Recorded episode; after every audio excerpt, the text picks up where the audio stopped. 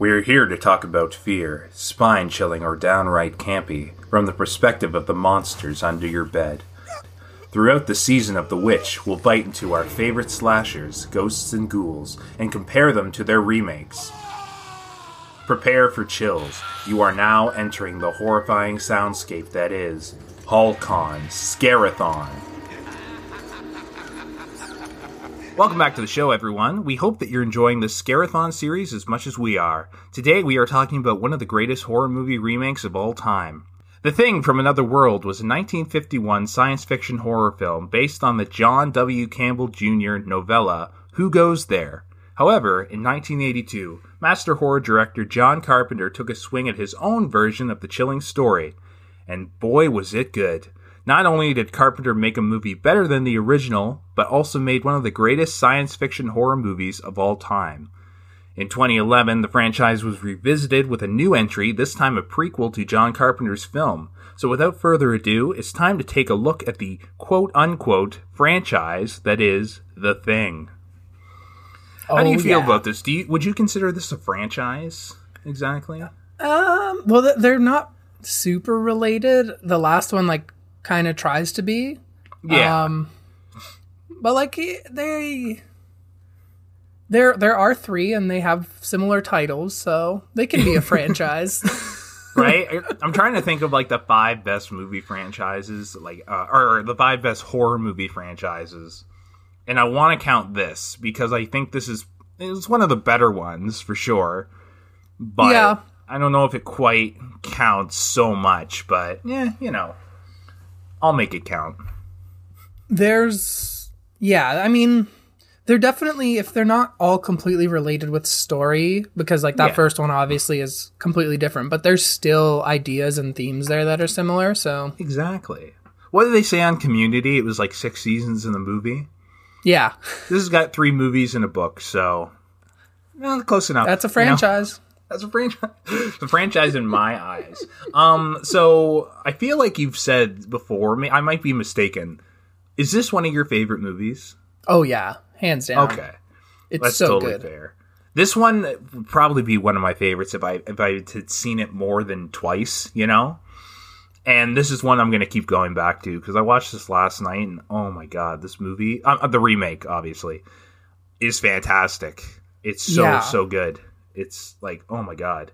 It might be. I don't know. I always go back and forth between Halloween and The Thing as like my favorite John Carpenter movie, but I also haven't seen everything he's done. So That's true. I feel like those are his strongest two movies. Um, Halloween is definitely my personal favorite, but yeah, I always hop I between mean, that. yeah, this one this one is definitely up there. And I mean, I love when John Carpenter and uh, Kurt Russell work together because Yeah, this is like mean- part of their trilogy. it's part of their trilogy, right? What did they do together? They did Escape from New York, Big Trouble in Little China. Big Trouble in Little China. Did they do another one as well? Um, not that I know of. Those are the ones I've seen at least. Oh yeah, no, they. I don't think they did another one. Um, but that's okay. We still got three really really fun movies. Um, I need to rewatch Big Trouble and I need to rewatch Escape from New York, but I I do remember liking them. So They're so different in terms of Kurt Russell. Like, it's kind of amazing that. I, I love the way John Carpenter uses. Oh no, they did do a fourth one. John Carpenter did like a made-for-TV Elvis movie. oh with shit, Kurt that's Russell. right. I don't know if that really counts because I think it was for TV Oh, that's true. But they also did Escape from L.A. and and Escape from LA. So yeah, there's So- there's there's more than three. There's like five. Yeah. Yeah, but I like the way Carpenter uses him a lot in all Um, Oh, yeah. of those because he he really he shifts his his personality in really great ways. Like I like how Escape from New York, he's kind of like like a Clint Eastwood type of character. And then Yeah. Big Trouble in Little China, he's like a goofy. He's more of like a John Wayne kind of cowboy. Like he's doing a goofy impression of John Wayne. Yeah. And he- yeah, I like that. He what's he like a truck driver in that Yeah. movie or something like that? I love it. Um and then the thing, he's just he's just a badass. He's just Yeah, the he's Kurt thing, Russell, man. the thing might be his most grounded in Carpenter stuff because he is just kind of like this, this guy who who doesn't care about anything. Who maybe is like a little bit of a nihilist. Like Yeah, he does. He is playing what, like chess master at the beginning, and he pours his drink on the machine and ruins it. Like he destroys the machine because because he lost the game. Yeah, and how much was a computer in the 80s too? It's not like everyone Yeah. had one. That's what I was thinking for like the rest of the movie. Like I was just, I would love it if that was like a recurring joke in the movie where it was like at the very beginning he he destroys the computer and then one of the one of the guys comes up. He's like, "Did you did you break chess? Did you break the chess machine?" I like, wanted "No." to play that. He's like, yeah, I wanted to play that. And then like the rest of the movie, like things people keep like dying and whatnot. And it's like, well, I guess the best thing we can do is not think about it. I guess I'll go play chess master. Oh wait, I can't because somebody ruined it for me. And it's just like every scene, it keeps coming back to that. You know, he's got like his gun to it and whatnot. He's like, don't be an asshole. Don't do to me what you did to chess master. Like that's what I wanted. To just a recurring bitterness. Just a this guy. character drama of like a bunch of guys trapped in the Antarctic and they can't play chess master anymore. It's like the lighthouse. yeah, except yeah. It, the, the break, the break of uh, sanity is Kurt Russell pouring his drink on the chess master computer, and it's like, oh, now you've really crossed the line. Yeah, that, that's a great character introduction. Might be one of my favorites. yeah, I like that he says cheating bitch too. I'm like, Yeah. it's a fucking computer, dude. Relax. You just suck. Um, yeah, no, there are a lot of John Carpenter movies I need to see. Um, Same. I need to see Prince of Darkness. I need to see Starman, Christine, The Fog, and In the Mouth of Madness. So I'm gonna see like three or four of those this Halloween. Yeah. Out of those, I think I've only seen the fog. And I really I really want I've been meaning to see In the Mouth of Madness for a while. Oh yeah, I got I got In the Mouth of Madness, Christine, and The Fog. I have those three on DVD. So tho- that's gonna be uh, those are gonna be watched this Halloween. That's a must, yeah. Maybe even today. Who knows? Mm. Keep up that John Carpenter mood. Honestly, yeah. And uh, they live. I need to see again. Okay. Anyway, we've we've talked about John Carpenter. He's one of the greatest directors of all time. We can easily say that. Mm-hmm. Um, I'm sure you would agree. Oh yeah. Um, I, I think I'm preaching to the choir here with that. I don't think you know you're going to say no. You know, he's no Michael Bay. You know, anything like that. No, he's a master.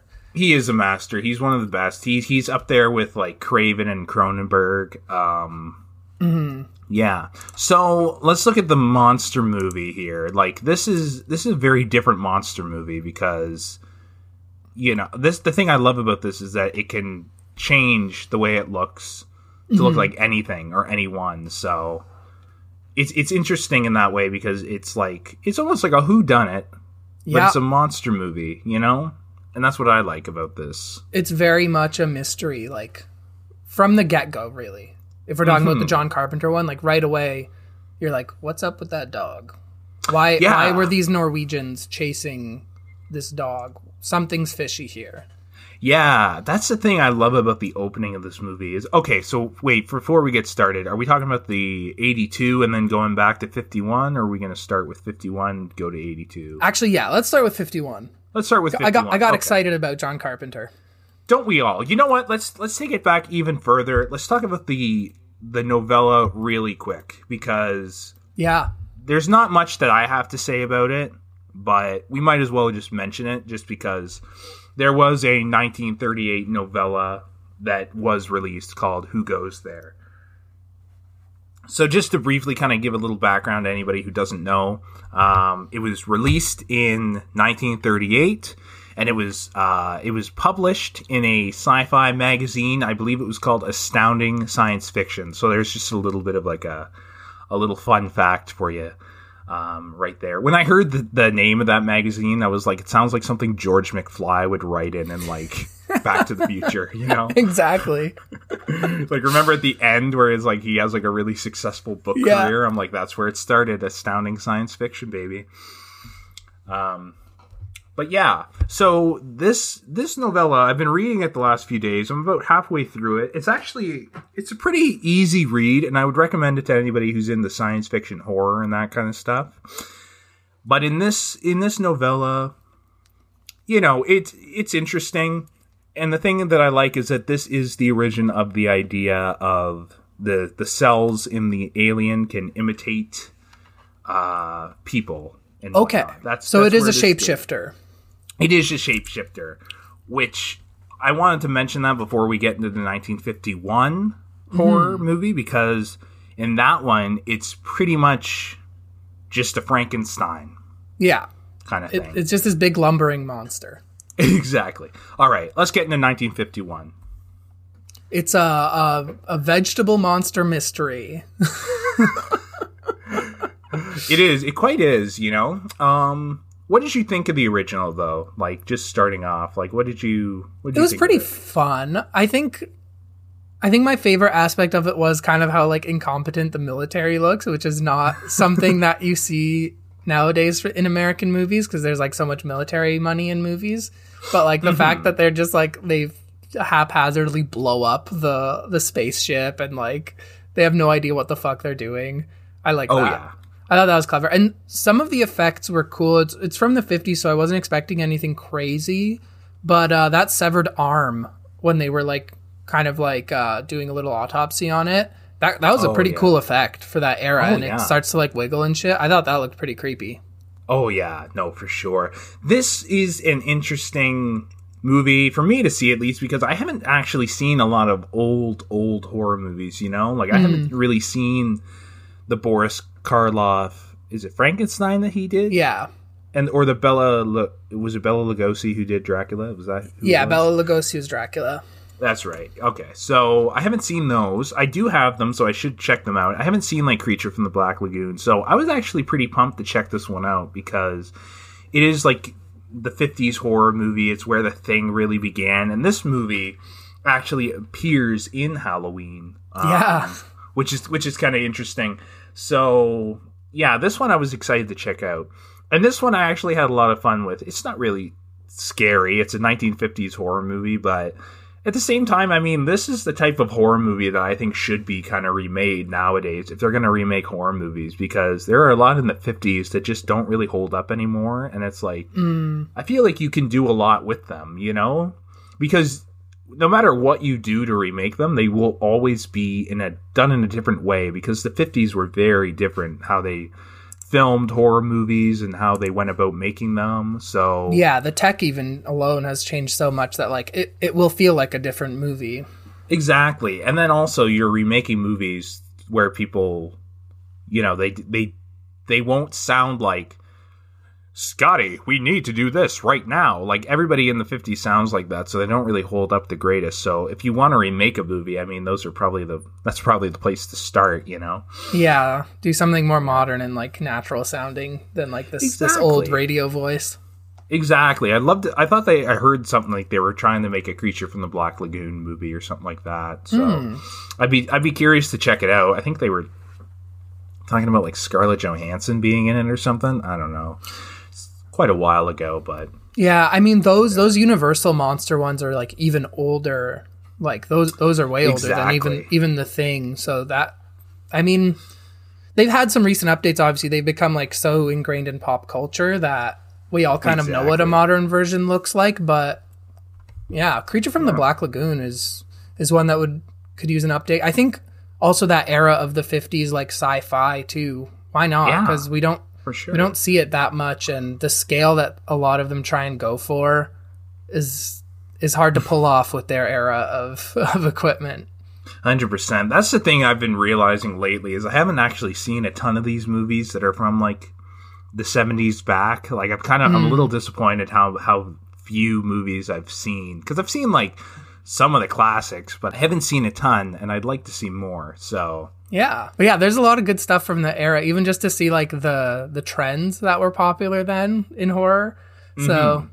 yeah, I- and the, nice thing too is like they're mostly pretty short. That's something that was oh, cool Oh, yeah. about the thing for another world is it's like you're in and out in an hour and 20 minutes. Like there's no room for it to get boring. Yeah, no, hundred percent, and that's what I liked about this movie is that it's very engaging, mm-hmm. and there are some moments. There is this one part, and John Carpenter actually mentioned it in an interview that he was doing about like the making of the thing, And he said in the original, there's this one part where they're standing by a door and they're like, okay, let's um, let's make sure like like let's where is he? Like where's the guy that we're looking for?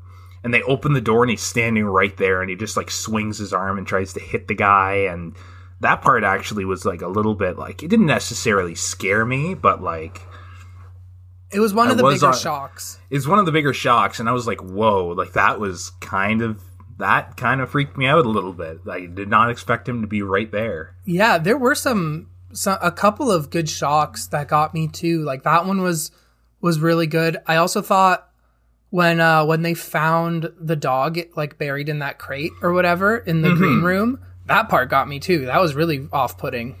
Oh yeah, no, hundred percent. This this is a great one.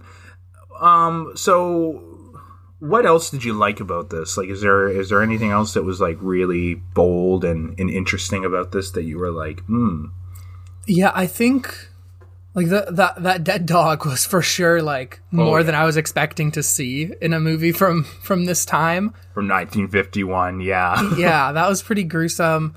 Um, I guess the the whole plant monster thing, kind of goofy, but they pulled it off well. Like I liked like the breathing plants that they had in the terrarium. Like the Oh, plants yeah. had like lungs. I thought that was really really cool.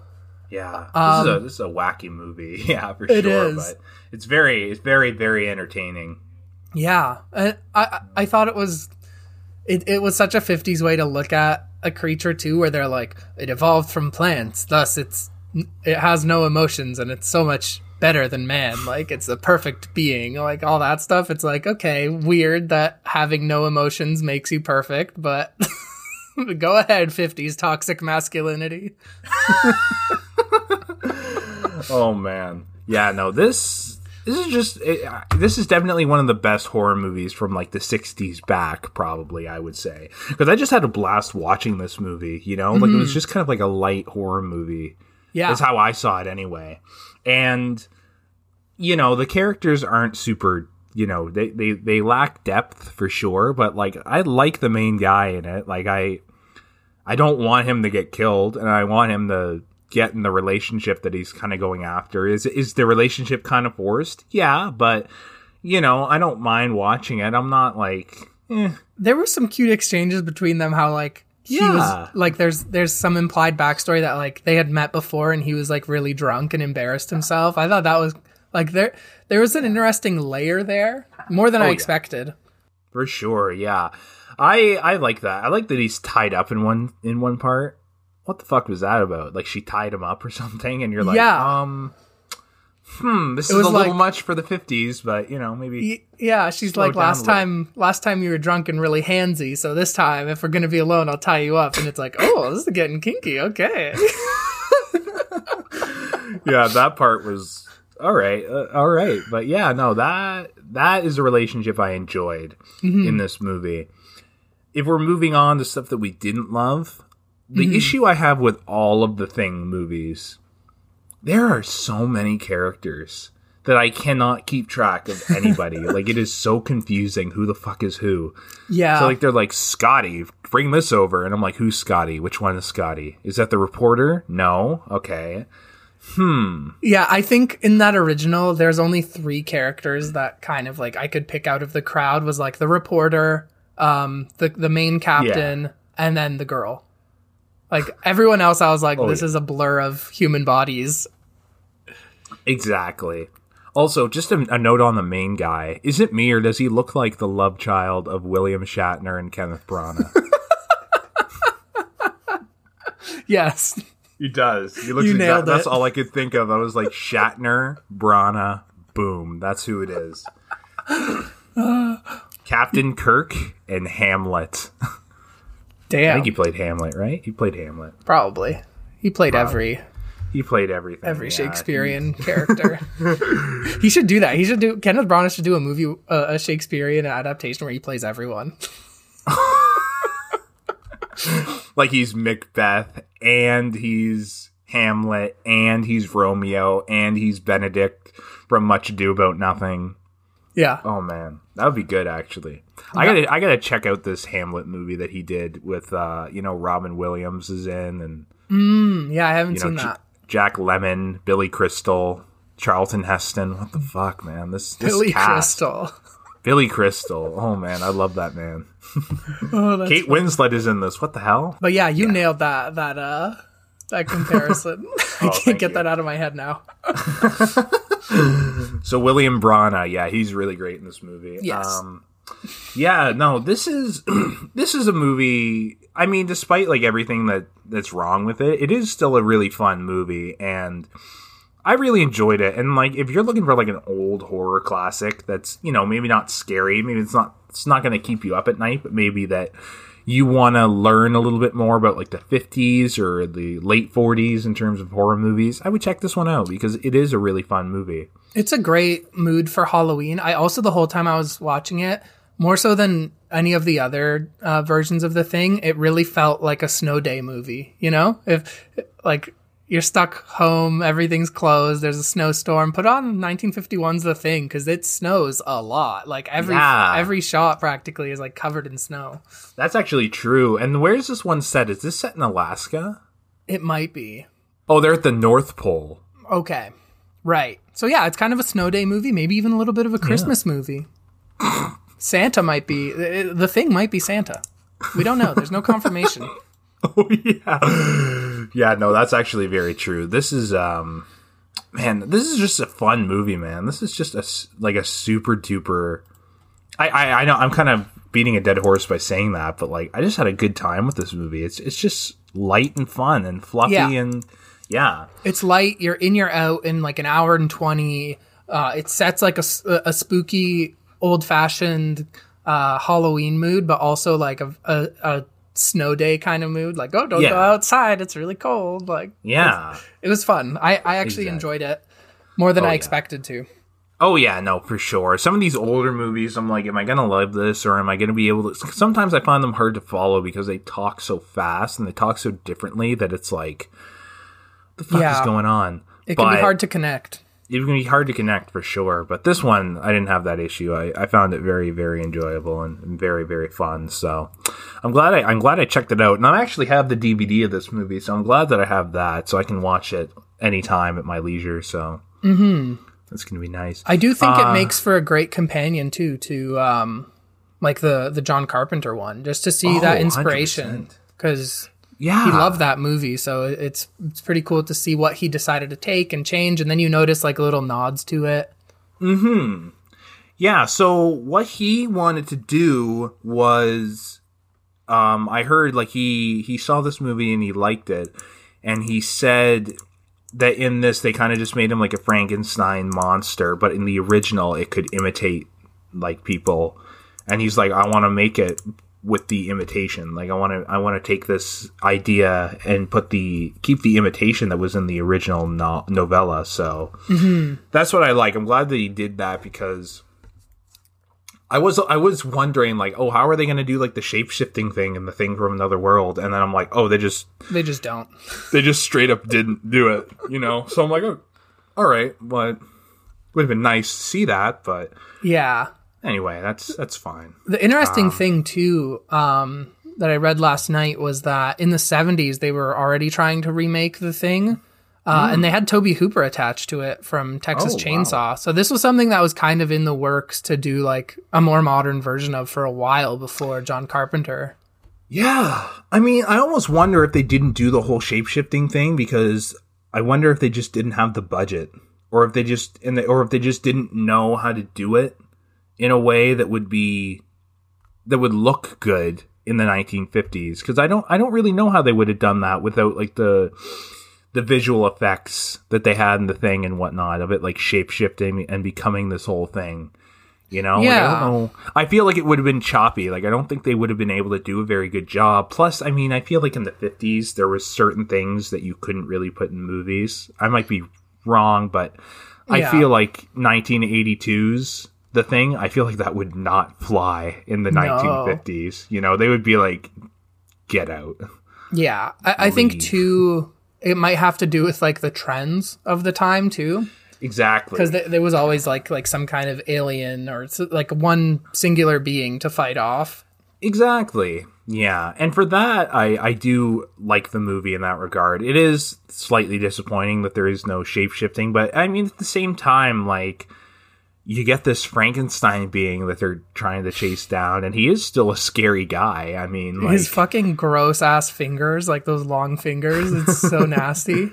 oh, yeah, I, I have to say, my favorite moment, actually, I just remembered this, was when they first uh, decide to light him on fire and they're all in the same room.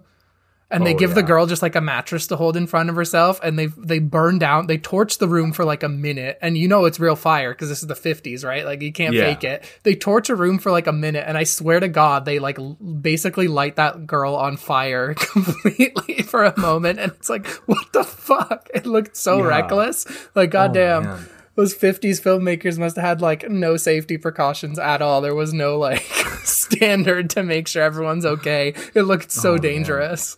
Yeah, holy shit. I can't imagine doing that movie. like with- hey, all right. Sign the contract to be in this movie. Um we're we're going to have craft services. That's going to be there. It's like great, awesome. You're going to be on crew with uh, about 150 people. You're not claustrophobic, right? No, no, that shouldn't be an issue. Great. We're going to set you on fire. Is that cool? huh? It's literally like that. a dozen people in like a boxed in set and Yeah. just like a flamethrower going off and lighting everything on fire. It's like, what the fuck? Yeah. You're just like, "Oh my god, were they okay? Like what happened here?" yeah. That's that's what I was thinking the whole time. Like What someone got going hurt. on? So that's probably oh, my favorite moment. That looked so dangerous. yeah. Oh my god. This movie is just so fun. I just I had a great time with this. What would you give this out of like 10 stars if you were to rank it? Well, I'm trying to rank everything 10 out of 10, as you know. I give this a 10 because of the level of risk taken in lighting Yeah. everybody on fire was just a commitment to the craft. Um, also for the really cool uh, torn off arm prosthetic. I give Yeah. it points for that. I think that was awesome. That was actually really Oh, cool yeah. looking and, and cleverly done. You can kind of That imagine really like that it, there's someone under that table, obviously moving the severed arm, but still, it looked really cool and creepy. Yeah, I mean, hey, like with those practical effects, I actually we'll get into the the differences between the 1982 and the 2011 in terms of effects, but man, I love the 1980s effects in horror movies, and I love before that too because I mean they had to do it like practically, and it looks great. Mm-hmm. So yeah, no, the the effects in the original are are really good, Yeah. especially for the time. And I mean, like, yeah, they don't look the most realistic, but I mean, sometimes that's scarier because It seems a little look- off. it seems off. And like in the 1982, which we'll get to in a minute, but they look really gross. Like they look gross. They they almost look like a like a like why are you afraid? Why are people afraid of spiders? You know, Right. because they're they're gross looking. They they they look off. They don't they don't function like a regular type of thing. Like they they they're crawling. They have weird legs and stuff like that. Too and they- many eyes. too many eyes. Fuck's sake. I'm getting creeped out again talking about this. This movie fucks with me, man. The whole like the spider scene. We'll get to that in a second, but Yeah. man. But yeah, know- you it- can't see me right now, but my feet are off the ground. Like I am not. I am not putting them on the floor. I do not need a fucking spider crawling up me and turning into me in a second here. No. But yeah, in all seriousness, I, I'd give I'd give the thing from another world like a solid seven, like a high seven.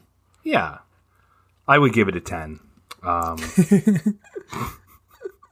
I'd give it like a seven as well, a solid seven, maybe even the seven and a half, Yeah. somewhere in that range between seven and seven and a half, because it is a, it is a really solid movie, and uh, I would recommend it to people who like horror movies and maybe aren't the most um, maybe aren't the most familiar with older horror movies, like kind of like myself, you know, like I love horror movies.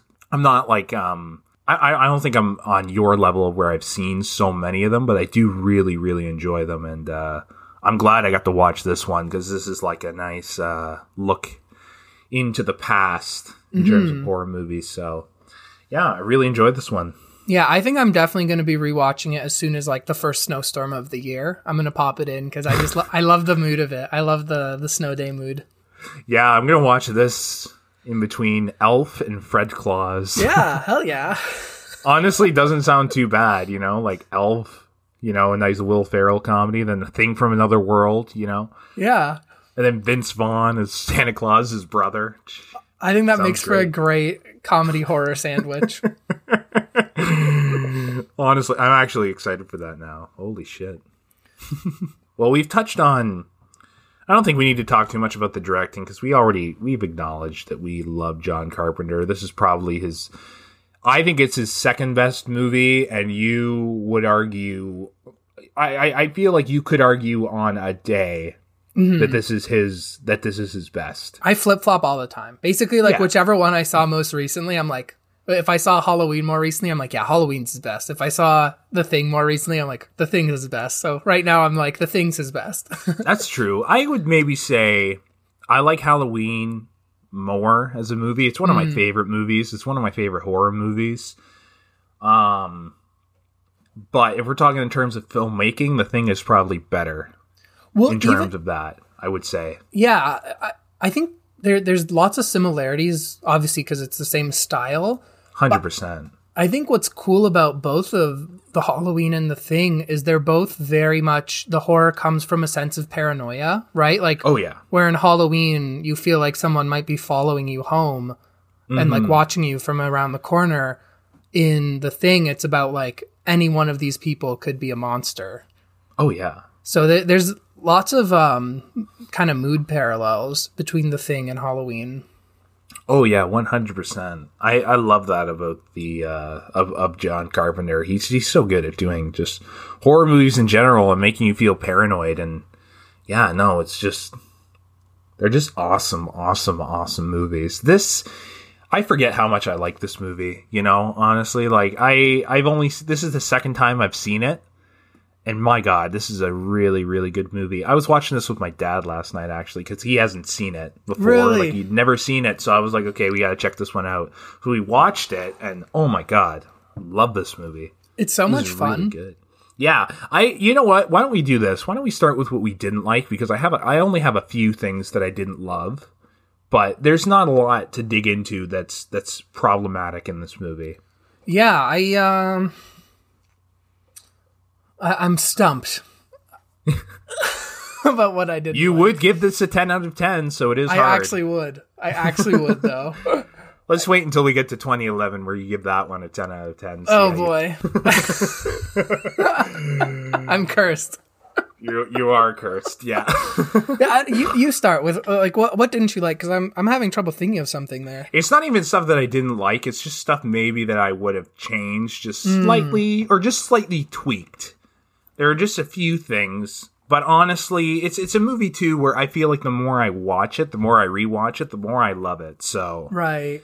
I, I feel like one day I won't even give a fuck about these, but I have two things that I have maybe kind of issues with. Yeah. Go ahead. One, there's so many characters in this movie, it's just hard to keep mm-hmm. track of. That's the issue I have with all of these movies. Like they have like 20 guys in this fucking thing and it's like could we maybe just have like 10? Like cuz I feel like we could still get the get the feel that hey, there's a lot of people here, but then it would be like I don't know, it, it, I just feel like it would be more claustrophobic cuz there's there's less people, but you're you're not sure who to trust. There are less people to, to go to to trust. Right. So I don't know. And then also I get I would just know who the fuck they're talking about because at one part they're like, "Hey, watch Clark," and I'm like, "Great. Which one is Clark again?" Clark was um the guy who loves the dogs. He was like That's the silent right. kind of like weirdo. I like him. yeah. he was that's the thing because I heard that and I was like, "Okay, which one is he again?" And I was like, "Is it him?" And I was like, "Nope, that's Windows." Okay. And I was like, I know who Childs is because that's Keith David, and I know Yes. who MacReady is because that's Kurt Russell. But I was, I just got a little lost when they would use like character names, and I'm like, who the fuck is who? You know? So that's that's my one gripe. The other gripe is it maybe could have been maybe like five or ten minutes shorter, in my opinion. But honestly, it does a really good job building the tension. So to, at the end of it, I don't even really give a fuck. This movie is a masterpiece, though, and I'm not taking anything away from that. And like I said, I feel like I'll I'll grow to appreciate those more and more. Well, But you you've kind of gotten me to think though. Like, um, I also get that. Like, I've seen this a few times now, but whenever they're all in their parkas, I can't tell them apart because Yeah, they're all just covered in like winter gear. Um, exactly. But also, do you think that maybe that's what Carpenter wanted? Because he wanted you to be like, who is who? Like, like because you because you might That's true. that's the same place that like Kurt Russell's in, where like he he might not know the person he's talking to. It might be the thing.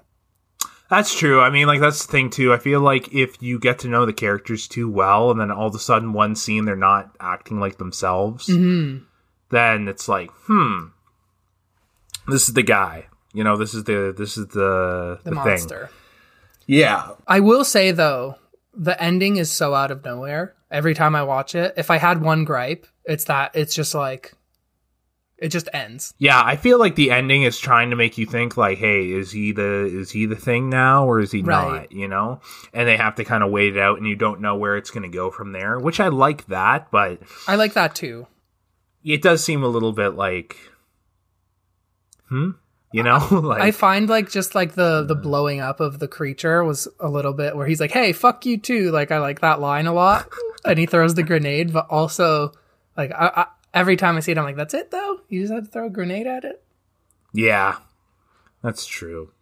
I don't know. I, I like in the movie that it that it just kind of ends. I like I like in horror movies where they just kind of end, but at the same time, I don't like that. I I never know how they figured out what the fuck to do after that. Like you, I love it. I love in.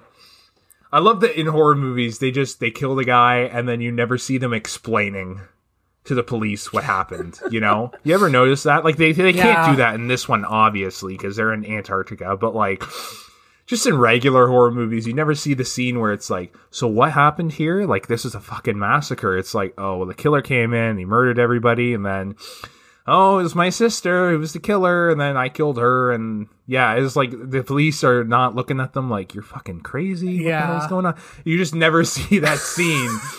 and They're it's like, almost "Officer, it yeah. was a ghost. It came out of the television." Exactly.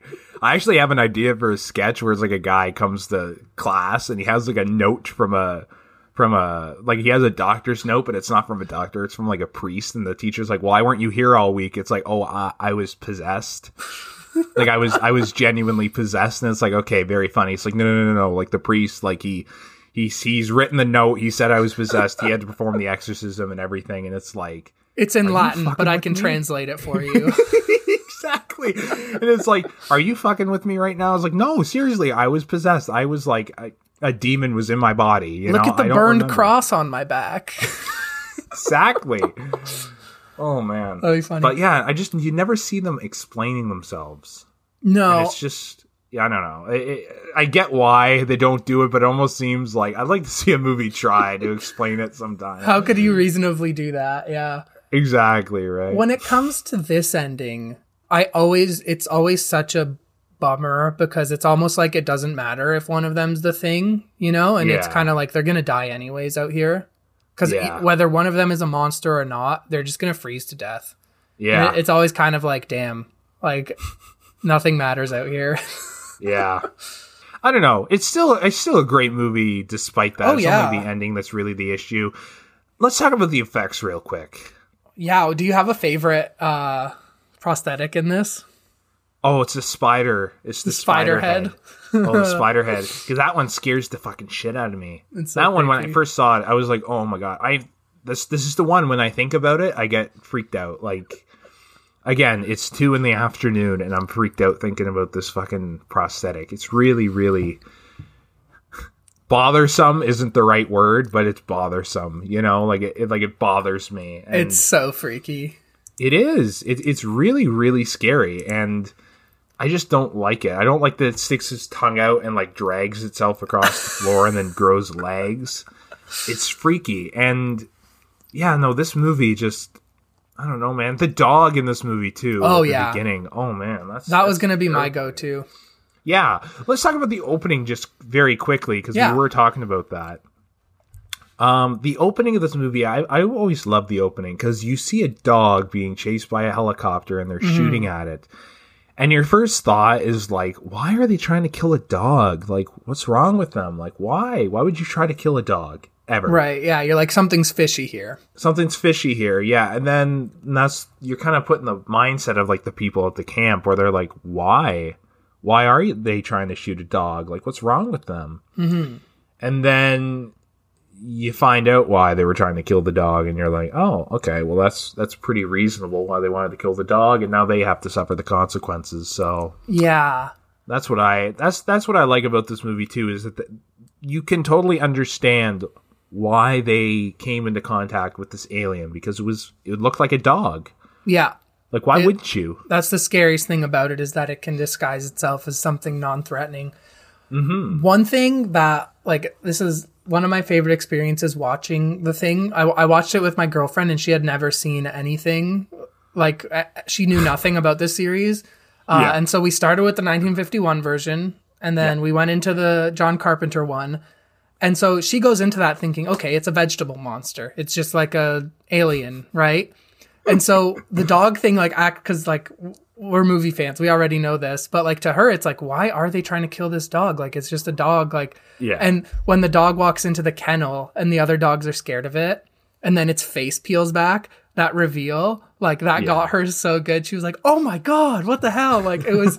I thought I thought that was so cool that that was still so effective and at no point was Oh, she yeah. like oh this is going to be some weird special effect like the dog's going to turn into a monster like at no point did she think that it was just like a complete shocker and i think that just goes to show how well this movie holds up to this day to a modern audience Exactly. Yeah. No, that's the thing that I like about this movie too, because like they keep showing shots of the dog, but you're not really thinking like, oh, that's the enemy. You're thinking, what has this dog gone through? Mm-hmm. You know, so you're on the dog's side in a way. Yeah Um, love that it's a fucking dog. It's like you care about the dog. I but mean, it's who doesn't? true yeah It is. You you feel bad for the dog, and then you see it, and you're like, oh, that's the monster. Oh, okay. yeah It's fucking terrifying. That yeah, that it peels its face back and kills all these other dogs, and you're like, what the fuck is going on? yeah And the thing is, too, I don't.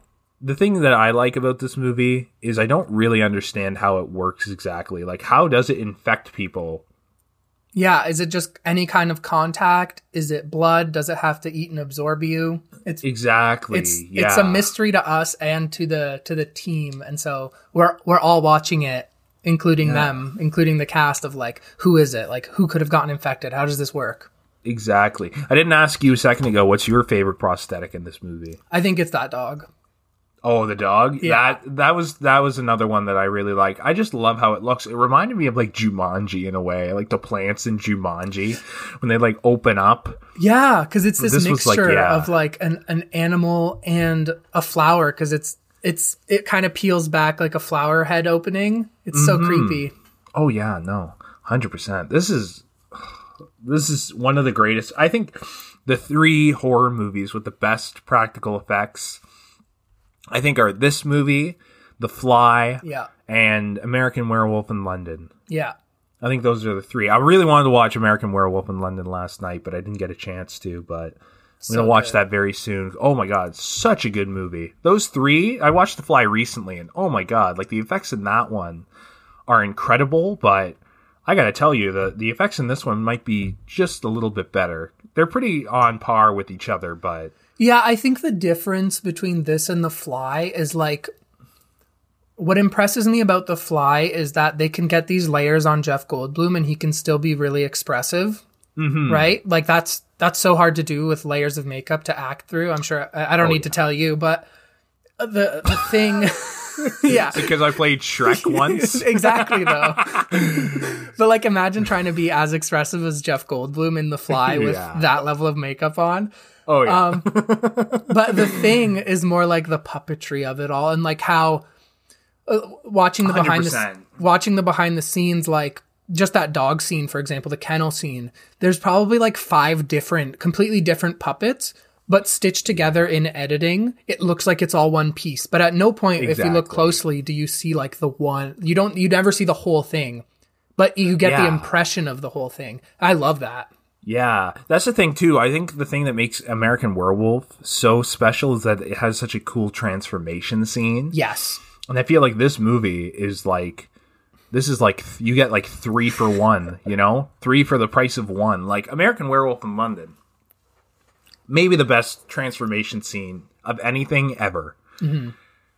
But how many does it really have? And I'm not shitting on American Werewolf in London because I love that movie and it's fantastic. No, but yeah. this one And they knocked it out of the park with their one transformation scene, which is Oh, yeah. hard enough. hard enough exactly and i mean like the the other thing is too like that the whole movie is based on one transformation it's based on a guy becoming a werewolf like that's really all it's focused on but this this is focused on something very different because it's focused on something that can can become anything so this has a lot more that it has to accomplish and it does that really really well Yeah. um, and I mean, like they're both equal in that right because I just I just don't want people to think that I'm hating on American Werewolf because I love American Werewolf. No. Like that one, you have to become a very specific thing, but this one has to create something totally unique and different. So they got to make a spider head. They got to make you know a. a a belly that can eat your hands or some shit. Like you- got to do a, a plant dog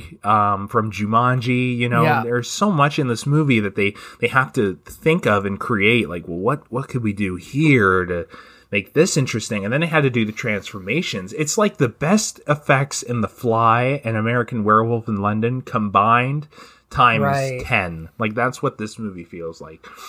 yeah. And yes, they're they they don't hold up like. Here's I think that they hold up incredibly well.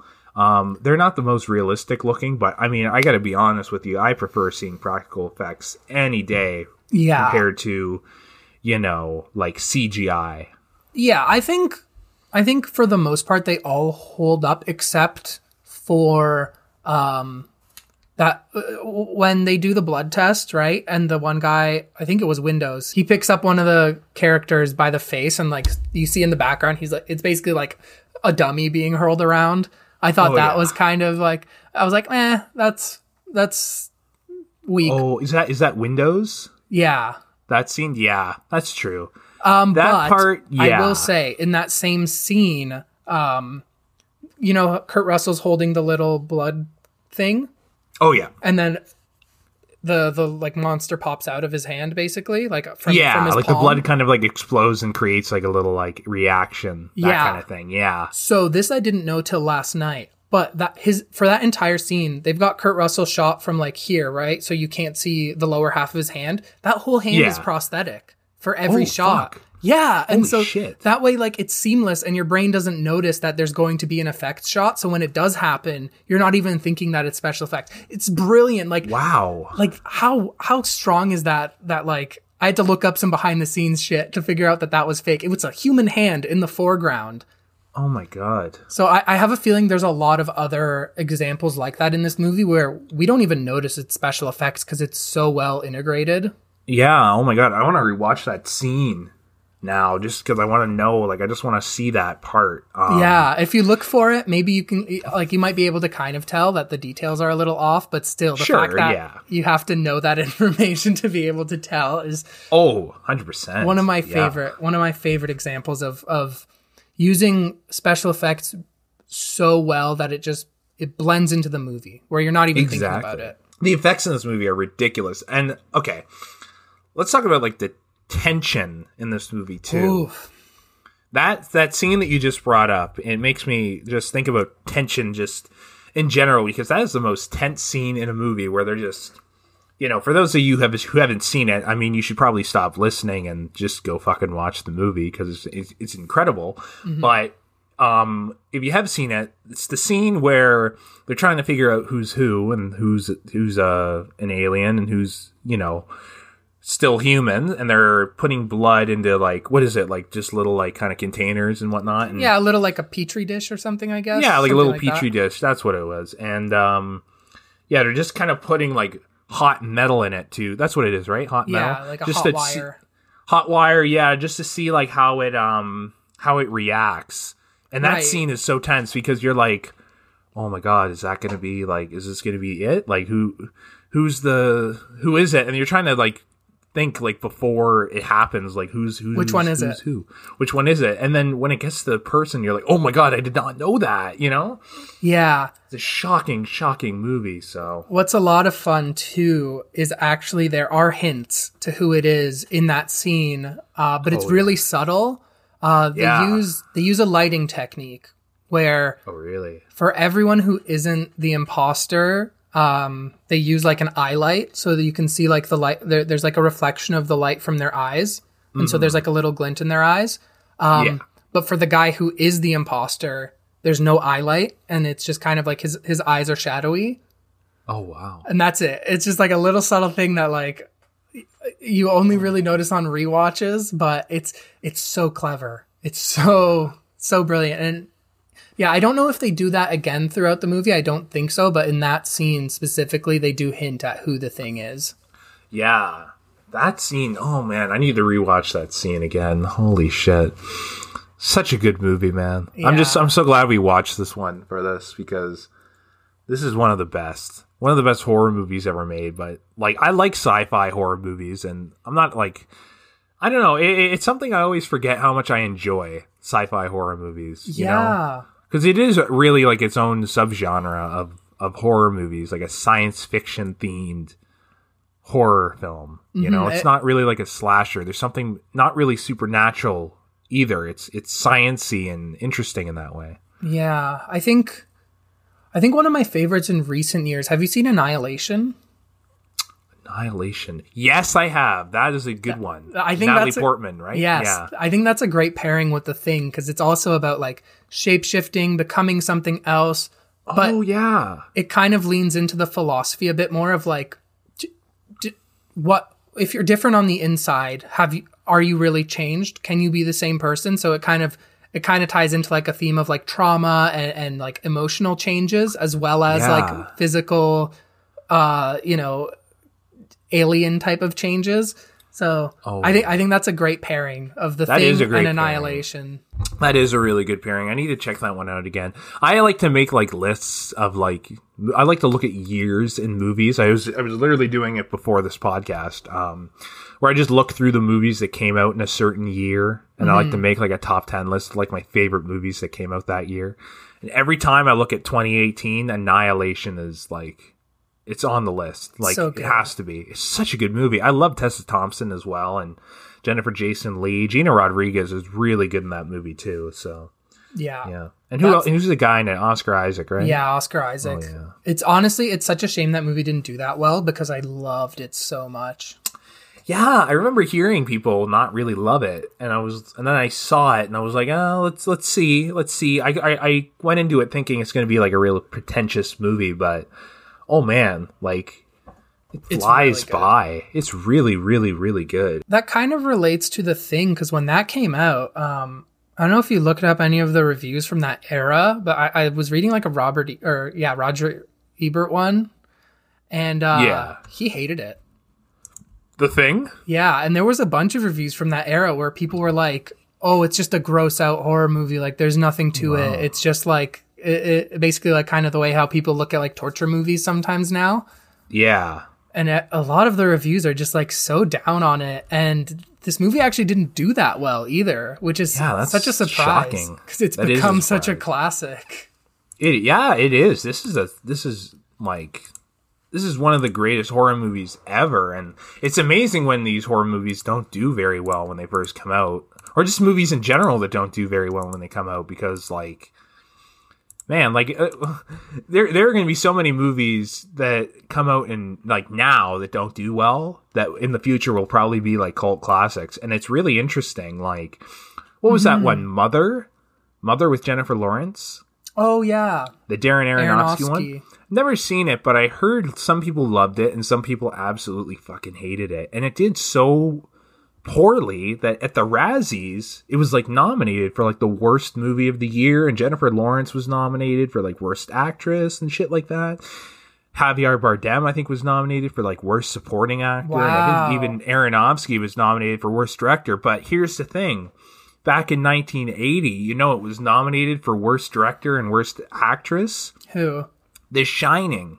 Oh, okay. Yeah. See, so it Yeah. You know? Sometimes movies need some time to settle in culturally. Exactly. I just find that interesting that this one is. didn't do well either. The the thing because I mean, what the fuck, you know? so good. it's, it's one of the best. The Shining is one of my favorites too. I can't believe that that ever got any negative reviews. I mean, It's a masterpiece. it is. Yeah, Oh I feel like that happens too a lot with horror because everyone has their own kind of taste for what scares them and what's effective with horror. And so Exactly.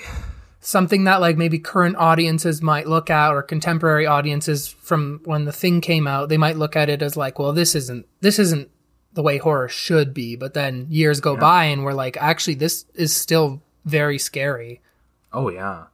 Are there any movies that have come out in recent years that you are like that one should be respected way more? Annihilation. Besides Annihilation, probably. Yeah, yeah, that's that's true. That one, um, Mandy was really good. I think it did get good reviews, but I don't see enough people like talking about it still today. I'm not sure if you saw that. I did see that one. I'm I, I didn't love it. I thought it was a little Fair. too slow, but I I I'm willing to give it another shot. You know, like because maybe it was one where I just didn't know what I was in for. You know, I, I absolutely love it in the same way I love Suspiria with like just the lighting and, and the nightmare Sure, mood yeah. of it all.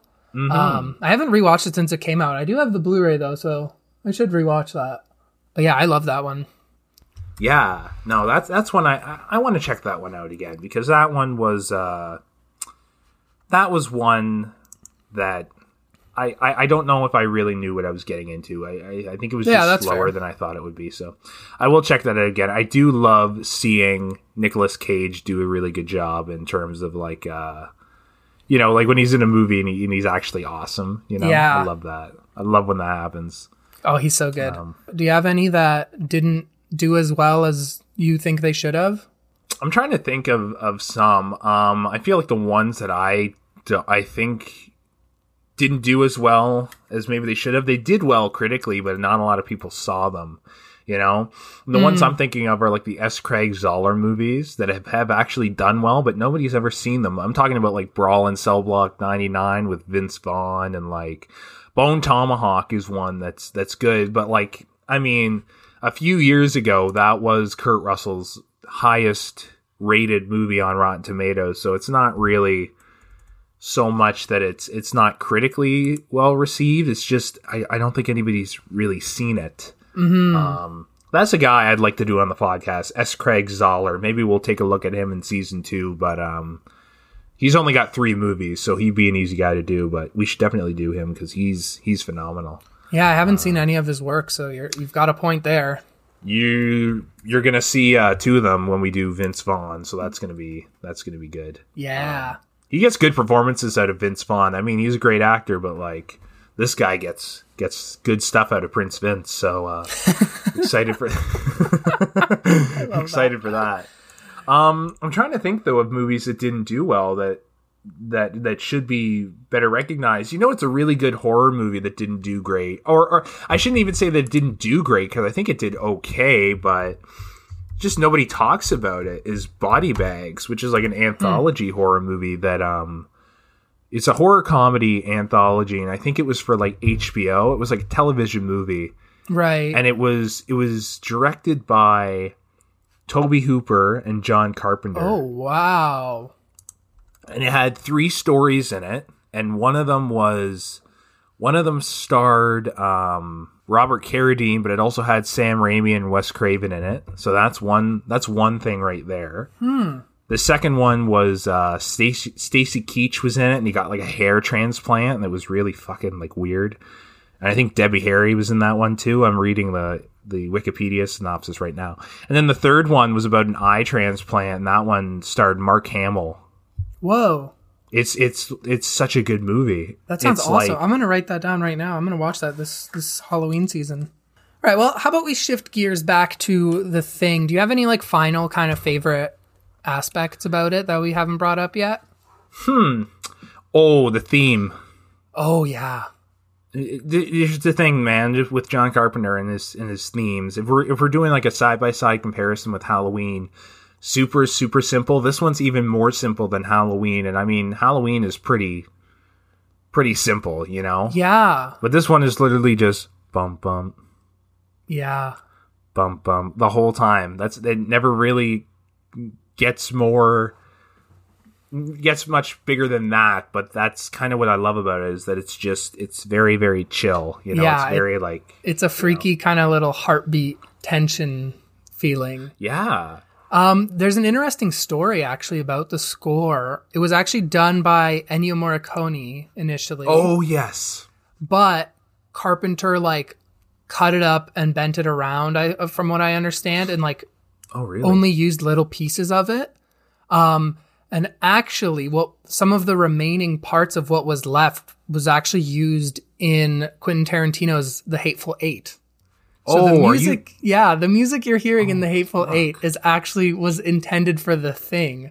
Oh, dude, that's so cool. Yeah, but that just goes to show too how different uh the initial score was until John Carpenter got his hands on it and he went super minimal with it. So even though it was done by Morricone, it's also very much a John Carpenter joint. Yeah, I love the Hateful Eight soundtrack. Oh wow, yeah, you actually have it. That's awesome. I have it. Yeah, I just pulled it out. Um, this you know what would be like- fun?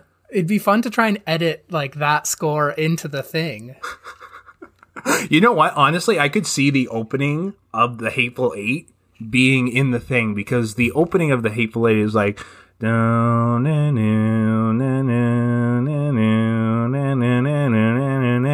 something like that, and it's yeah, it's really it's scary. it's it's actually very scary, and it, and it gets you in the mood.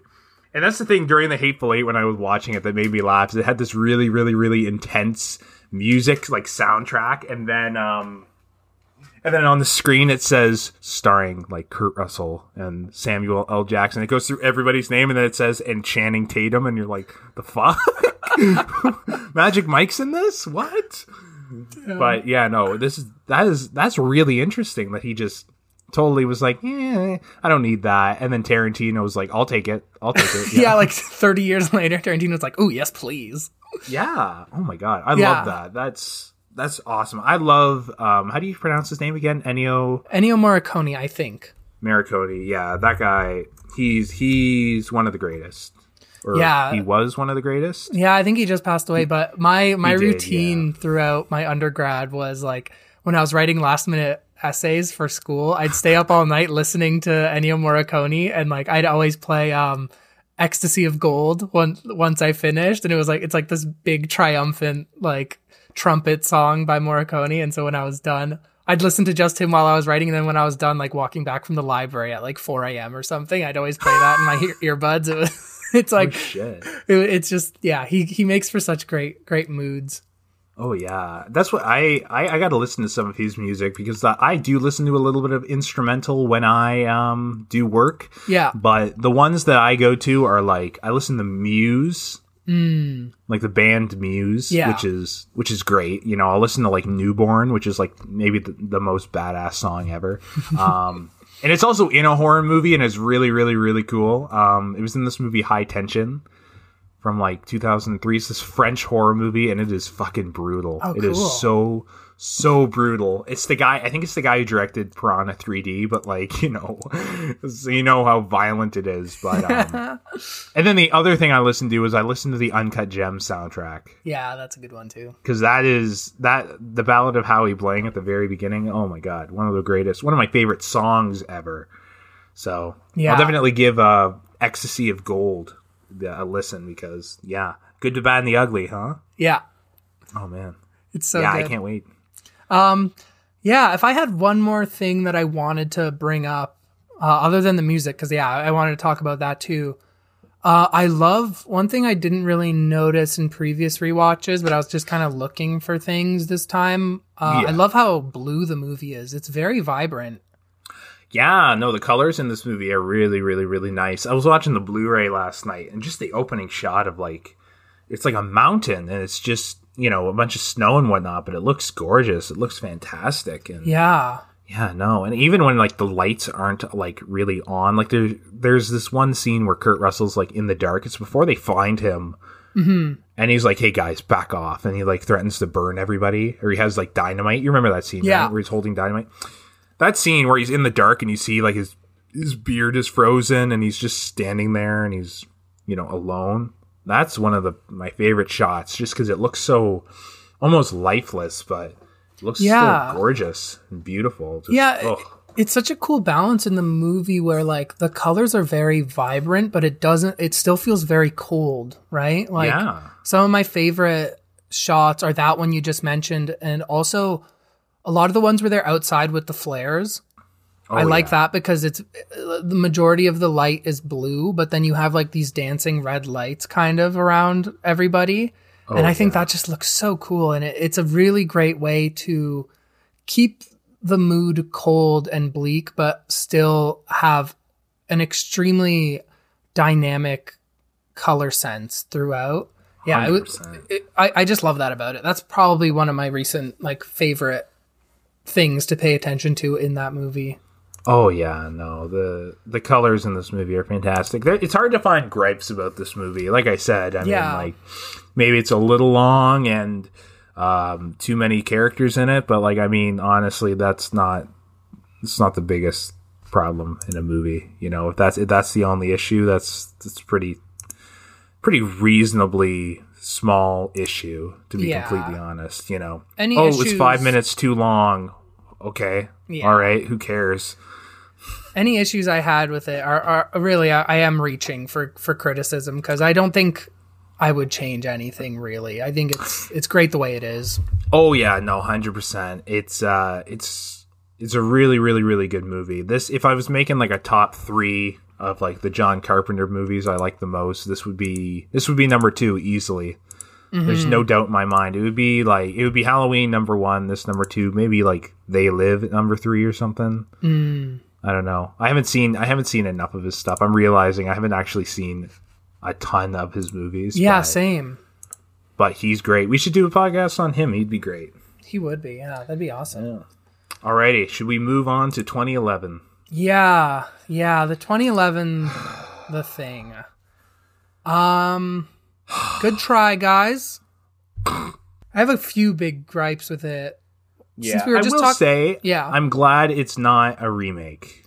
It's just a prequel, Yes and which no. I'm which I'm happy with. I think that it is a prequel. It is Yeah. a prequel for sure, but they want it both ways because they remake a lot of the scenes. They redid Exactly. the autopsy. They Yep. redid um, that moment where they're like, uh, well, they redid the test, but this time it's teeth. Yeah, They redid which the, doesn't work as well, but we'll get to that in a minute. yeah, they redid the moment where they first like burn one of the creatures and they're all standing around like it could be any of us. That was like practically shot for shot, word for Yeah. word, like remade. Um, the thing that just really bums me out about this is they've got all these modern, all this modern tech, modern cameras, but it feels so drab. Like we were just talking about how vibrant the colors are in the original, and this Mm-hmm. one is just completely like gray. Yep, It's hard to look at. yeah, and it looks too clean in a way. Yeah, Like, it, like that's that's the thing I don't like about um some modern day horror movies, especially remakes. That's what I didn't like about Nightmare on Elm Street. It looks so clean. I'm like, why does it look so fucking clean? This should look dirty. yeah. It's It looks like no one's movie, ever lived not? here. Yeah. Looks like it's brand new. Like, what's going on? Everybody's so attractive. What's going on? Yeah, I don't like that. I don't like when everybody looks so attractive. I need some uggos in my horror movies. Yeah, I need some fugly looking people. Jesus Christ. Where's Windows? Come on, guys. Yeah. Let's get some unattractive people in here. My God. But Why yeah, do we all have 2020 vision? Let's get some glasses going, guys. Come on. all these flawless, flawless Yeah. people. Stupid, sexy. Is this an acting set or is this a bunch of models? My God. Like, what's going on, guys?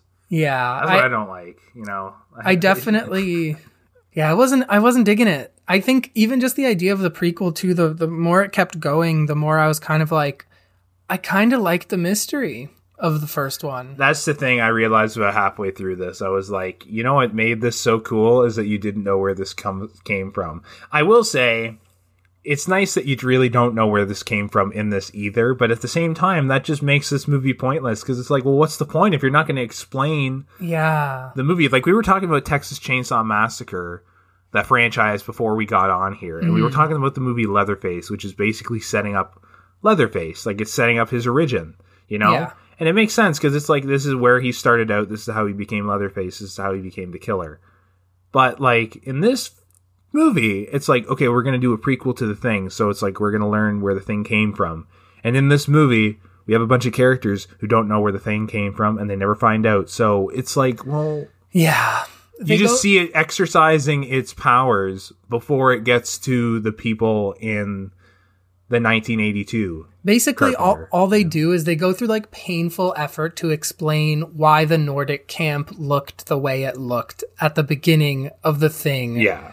When the whole point of that was to kind of evoke a sense of like, oh, what are they dealing with? You know?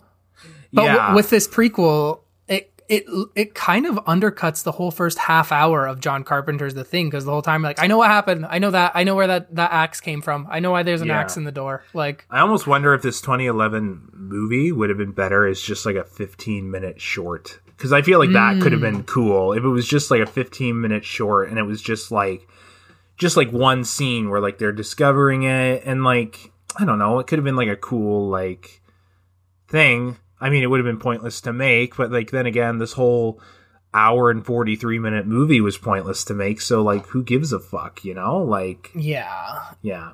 It- I will say there is one part of this movie I really did enjoy, Mm. but it didn't. It still didn't really live up to it the way that I wanted it to. And I knew it was going to happen the entire movie, and I was looking forward to it. And I was a little let down because they did it in a kind of like choppy way, but like whatever. It's during the end credits where they're basically setting up the whole dog being chased out of the camp. You know, right. because the movie is so unnecessary and so pointless, and I didn't really dig it. I didn't hate it. No, I no, I agree. It's not like offensively bad. No, and I don't dislike this movie, and I don't think it's like, I don't think it undercuts the original that badly or that much. I mean, I think the original's a classic, and I think it's, I don't think you can really ruin it because it's mm. that good. But watching this movie, I'm like, I'm at least excited just to see how they set up the very end of this movie of like the guy shooting at the dog. That I was looking forward to. And I did like that it's I, I don't know why. I have a soft spot for like title sequences or like credit scenes where like they intercut like the credits with a scene happening. So it's like somebody like they say two lines and it says starring Mary Elizabeth Winstead and it like continues and it's like Eric Christian Olsen. And I, I like that. So that's what they did in the end credits, and then you see the guy getting in the helicopter and he's like, Oh, that's no dog, we gotta kill it and they're playing the theme from the original. That I liked. But was it worth sitting through an hour and a half before that yeah. scene? And no. does that scene do anything other than just reference? Oh no, it doesn't movie? do.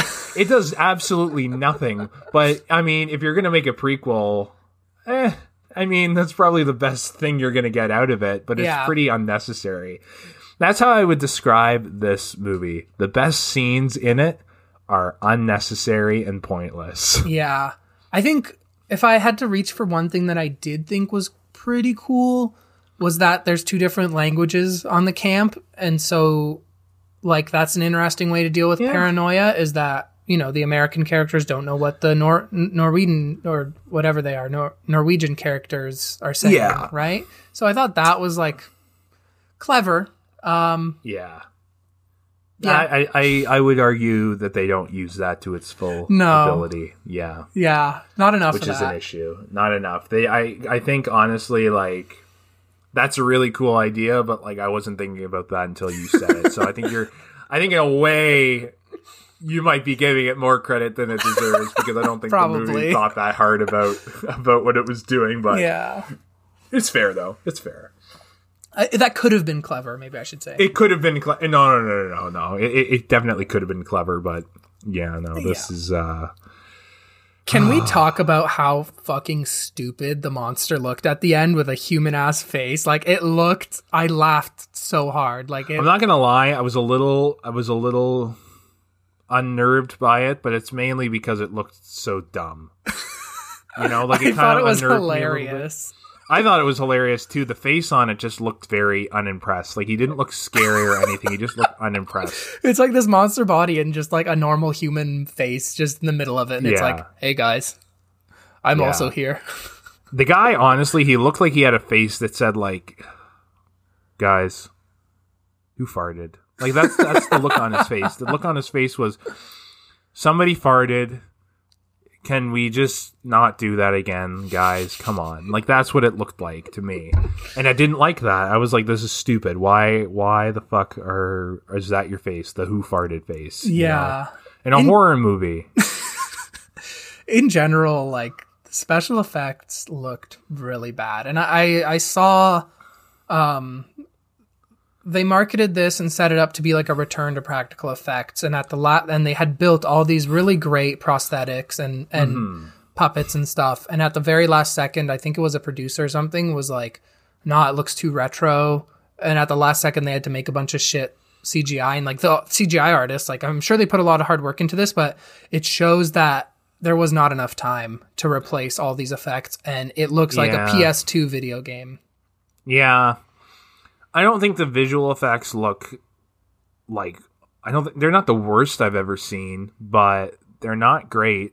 They don't and that's actually an issue too, is that they're not even they're not even so horrible that they stand out. They're just very, very bland mm-hmm. and very boring and very whatever and I feel bad that that's that's what happened though because I mean like it did, uh, uh, this movie probably been would have been cooler if um if it was just practical effects.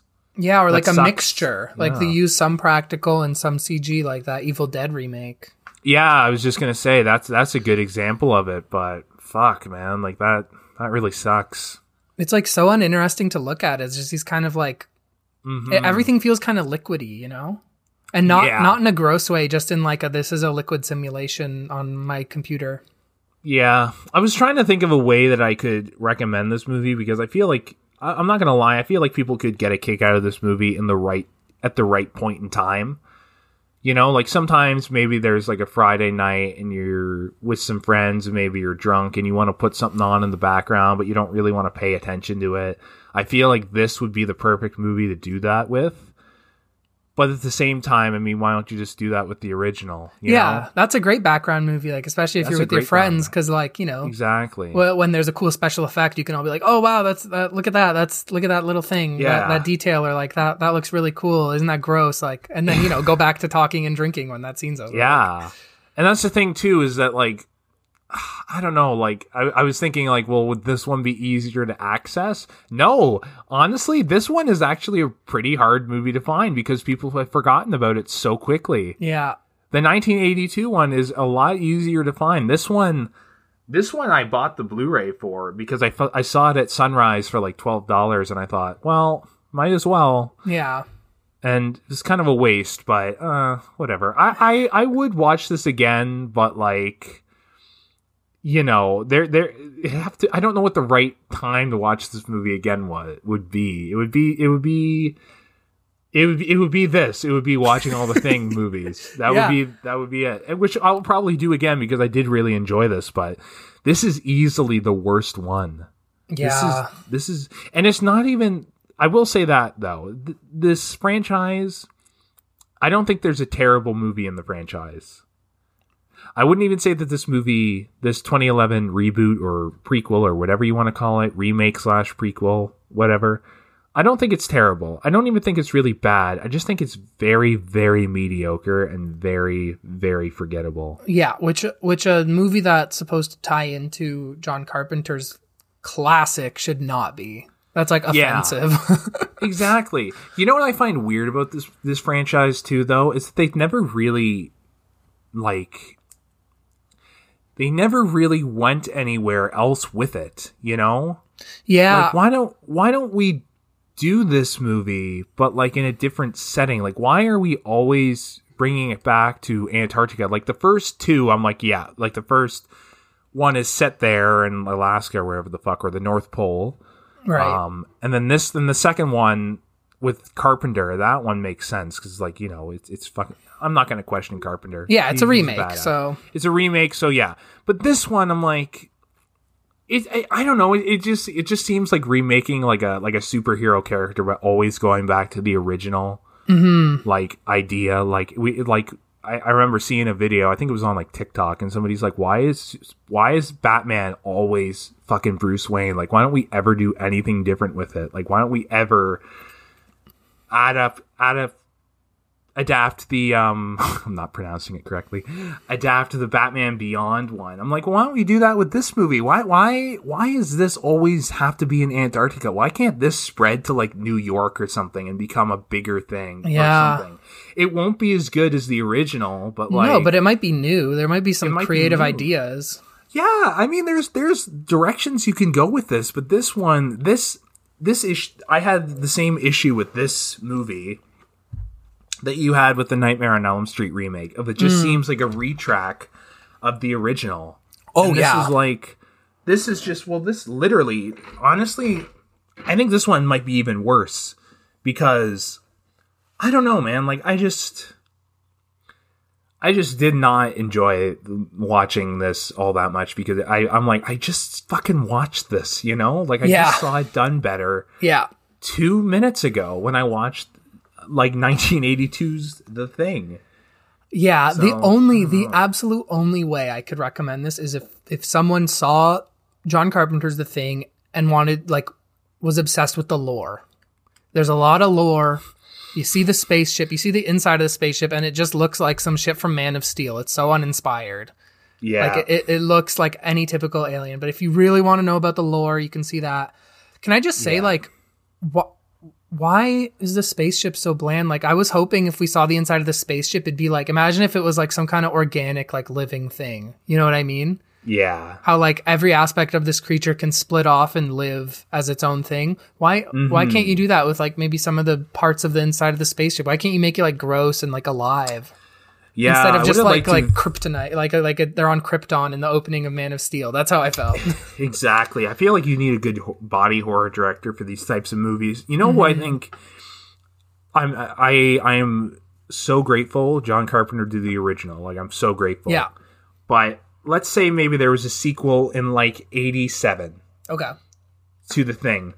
And John Carpenter was like, I'm busy, I'm, I'm making Prince of Darkness or They Live or whatever the fuck. And he's like, I don't really want to do that, but hey, anybody else can make it if they want. I would have been very curious to see David Cronenberg do something with this material Yeah. because I feel like he could have done something different. Like maybe, I don't know. Like I said, like maybe this could spread to like New York or something like that. And this could be in a different city or in a bigger place of some kind or I don't know, maybe it's just in a different setting. Maybe it's the cabin in the woods or some shit where Yeah. this is happening or just something different. Go the opposite. Um, Make it a desert. Like Make it a desert. Anything. Um yeah. And I do actually have a movie that I will recommend in a second here that that is a much better 2011 The Thing, but it's not The Thing at all, basically. But that would just be really cool though if if a body horror director took on something like that.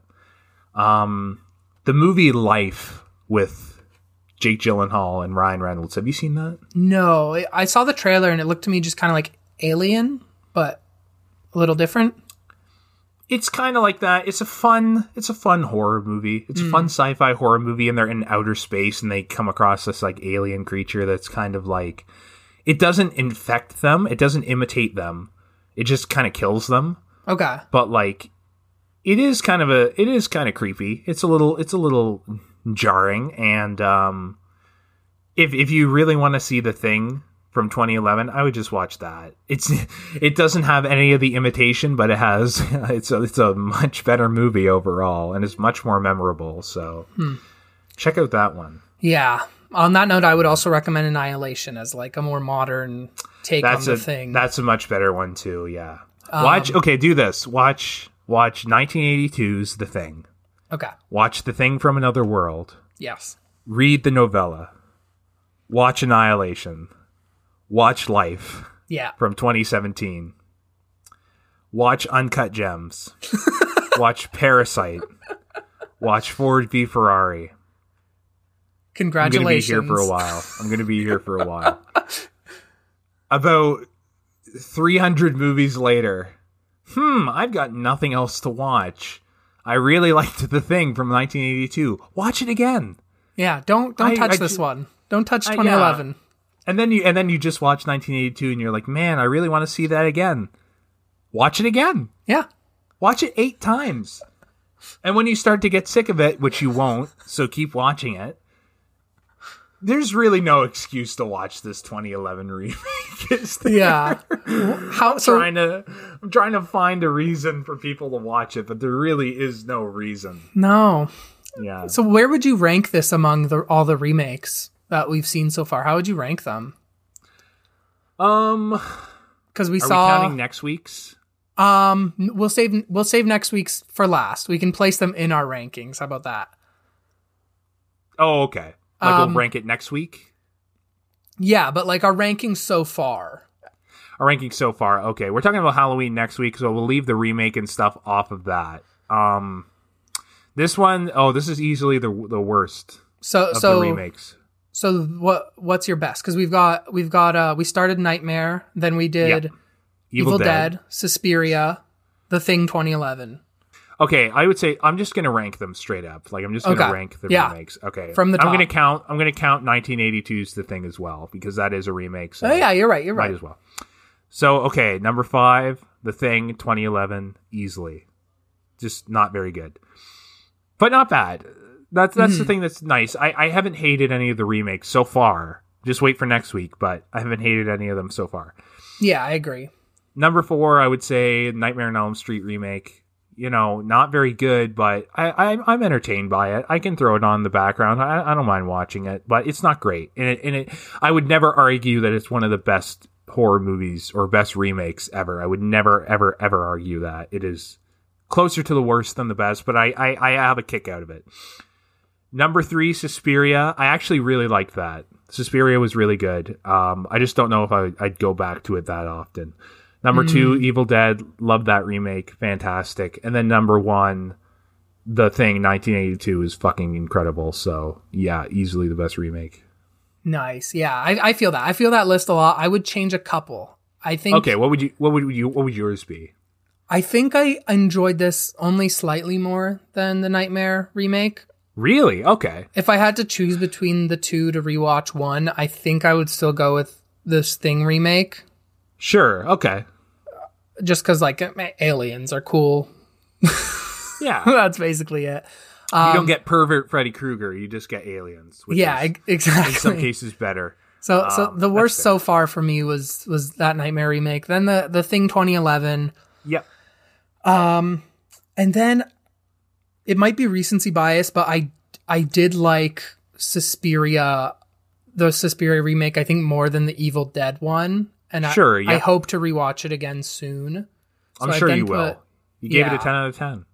Yeah, it is a ten out of ten. um, so that one I would, I, so I'd go then Evil Dead as my number Three. three, then Suspiria, and then like you, John Carpenter's The Thing number one. That's a good list. Yeah.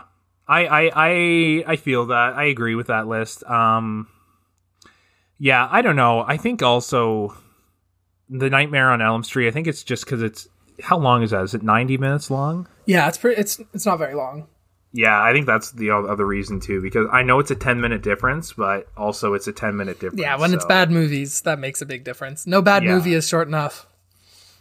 Yeah, and like here's the thing too is that the Nightmare on Elm Street is a bad movie that I get some kicks out of, but the Mm. thing is is very mediocre. So I can't even say it's bad. It's just so boring That's fair. that I have an issue with it. That's fair. You might have And I swayed get- me to be honest, Yeah, it's true. because Um, there's nothing like entertainingly bad about it. exactly. Like that's the issue with like remember we did the Adam Sandler podcast and we're like, man, these movies suck. But then we watched Kirsten Dunst and we're like, well, her bad movies are boring as fuck. So Right. you know what's worse, right? a boring movie Uh-huh. or just like a bad movie that you can laugh at. Yeah, exactly right. Um, also, though, I do agree with the the um, Suspiria and Evil Dead. I think Suspiria is probably a better movie, but I, I just enjoy Evil Dead more. Um, Yeah, that's true. Evil Dead won't leave you with like a few days to really think over your life. yeah, it's not going to ruin your ruin your week like Yeah. Suspiria kind of did. Susp- Suspiria kind of messed with me a little bit, um, a little too much. But that's you know. fair. Yeah.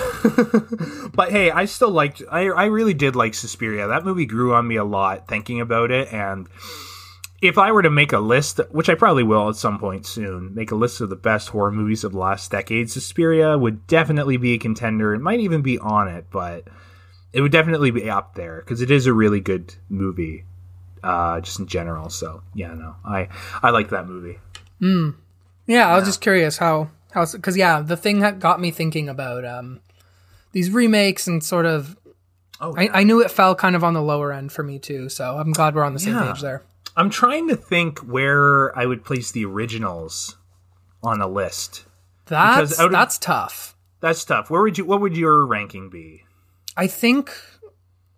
Uh, see, because we've got two of my favorite John Carpenter movies up there, Right. and I always flip flop on them. I think at the moment the thing I would put at number one because, like I said, whichever one I saw more recently, I'm always like, I'm always Hmm. Yeah. all fired up about. So, So Halloween would be number two, yeah, and then and then what would be two. under that? And then under that, I would put Suspiria, Dario Argento's Suspiria. Um, under that, ah, man, now it's between Nightmare and uh, Evil Dead. Nightmare and Evil Dead. That's tough. That's tough. Yeah. Right. I think I would put Nightmare over Evil Dead just because I would I would rather rewatch the first Nightmare than the first Evil Dead. If it was a competition with Evil Dead Two, then Mm-hmm. Yeah. it'd be a different story. But oh yeah. yeah, Evil Dead That- might be the probably- weakest. Evil Dead Two. Would you put that above Suspiria? Ooh, I think so. I think Yeah. so. That's true. Would you put that above The Thing? No, not quite. Really? Not quite. Okay. What about Halloween? Also, no. Those two are like Oh, okay. masterpieces to me. Those two are masterpieces. Yeah, that's true. I don't know. Yeah, I would do. I would do my favorite Halloween. Mm-hmm. Second favorite, The Thing. Third, which is actually surprising to me because for like last night I was thinking about this and I said Nightmare and then The Thing, but I think I like The Thing more. Mm. So then I would say Nightmare, then I would say The Evil Dead, and then number five I would say Suspiria, but Suspiria I still really liked. Um, Yeah, that's the thing. Yeah. Even my number five, like even though I put Evil Dead, it's a strong five. Oh yeah, no, hundred percent. It's one of those lists where it's like even the worst is still really, really, really Yeah. good. You know, it's like it's like uh, when we were talking about Adam Sandler, and I said um, Punch Drunk Love is my least favorite PTA movie, and like I love that movie. Yeah. you know, All of these Like- are quality. It's just kind of it comes down to I guess rewatchability maybe. yeah. It just comes down to which one you would like if you could only choose four. Which one would you sadly leave behind? You yeah, know. exactly. And with me, it would be Suspiria, and with you, it would be Evil Dead, probably. But uh, yeah, Let's not talk about leaving behind these No, movies because they are really all. good. I love them all, right? it's like saying like, "What kid do you like the least?" It's like, well, what the fuck? I can't say that. but yeah, well, hey, Suspiria is is a pain in the ass sometimes. So anyway, that's that's kind of it. no, that's fair. That's fair. it's a little brat. yeah. oh man. But yeah, is there is there anything left? Yeah. Any final Um, thoughts on this thing remake? honestly, it's just I'm disappointed too because Joel Edgerton he kind of looks like a young Kurt Russell. At the right angle, and it could have been it could have been cool, but yeah, Oh. I don't know why. I don't know why I thought that was that was something that. That gave the movie potential.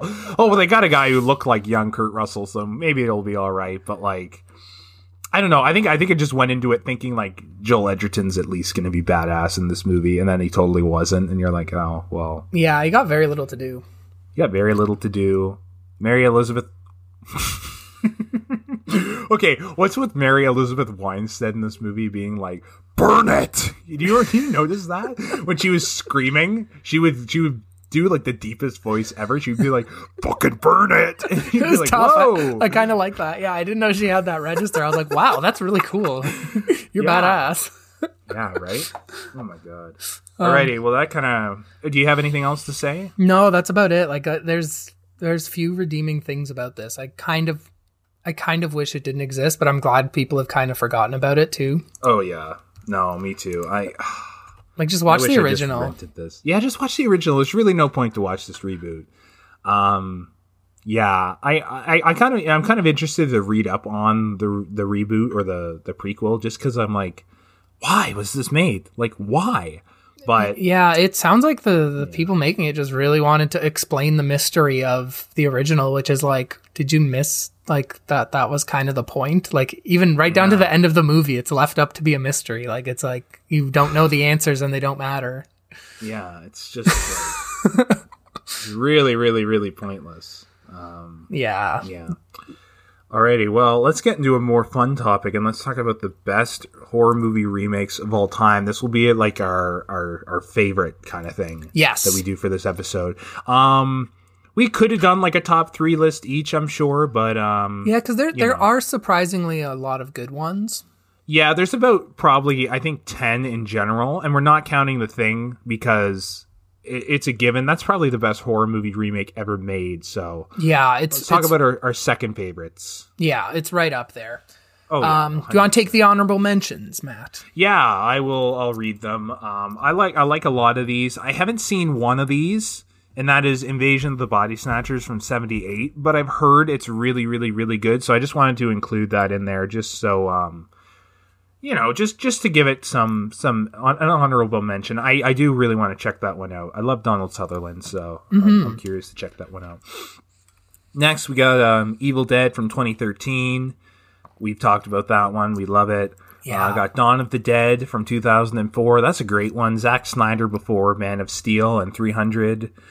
That's a really good one. Um, It's solid, yeah. very solid, very nice. Also, Ty Burrell's in that movie, and he plays like an asshole, and it's just really funny to see him now after doing like ten or twelve years of like Modern Family, playing like Right. the lovable, goofy dad, and he's just a dick in this movie. Yeah. like, the fuck. Um, the Crazies from 2010 with Timothy Olyphant. That's actually a really good one. I haven't seen the original George A. Romero, but um, I did really like the remake. Yeah, I Uh, didn't see the remake, so I need to give that a I, watch. I'd recommend it. It's a really good one. Uh, The Ring. Um, I might like this more than Ringu. I, I I've only seen like the first thirty minutes of Ringu, but I, I think I like this one a bit more. Um, it's pretty good. I've never been a huge fan of The Ring, but I but I do like it. You know, mm-hmm. um, I, I I'm just I'm I'm not what I mean by that is I'm not a diehard Ring fan, but I do I do like the movie. Um, yeah, I don't.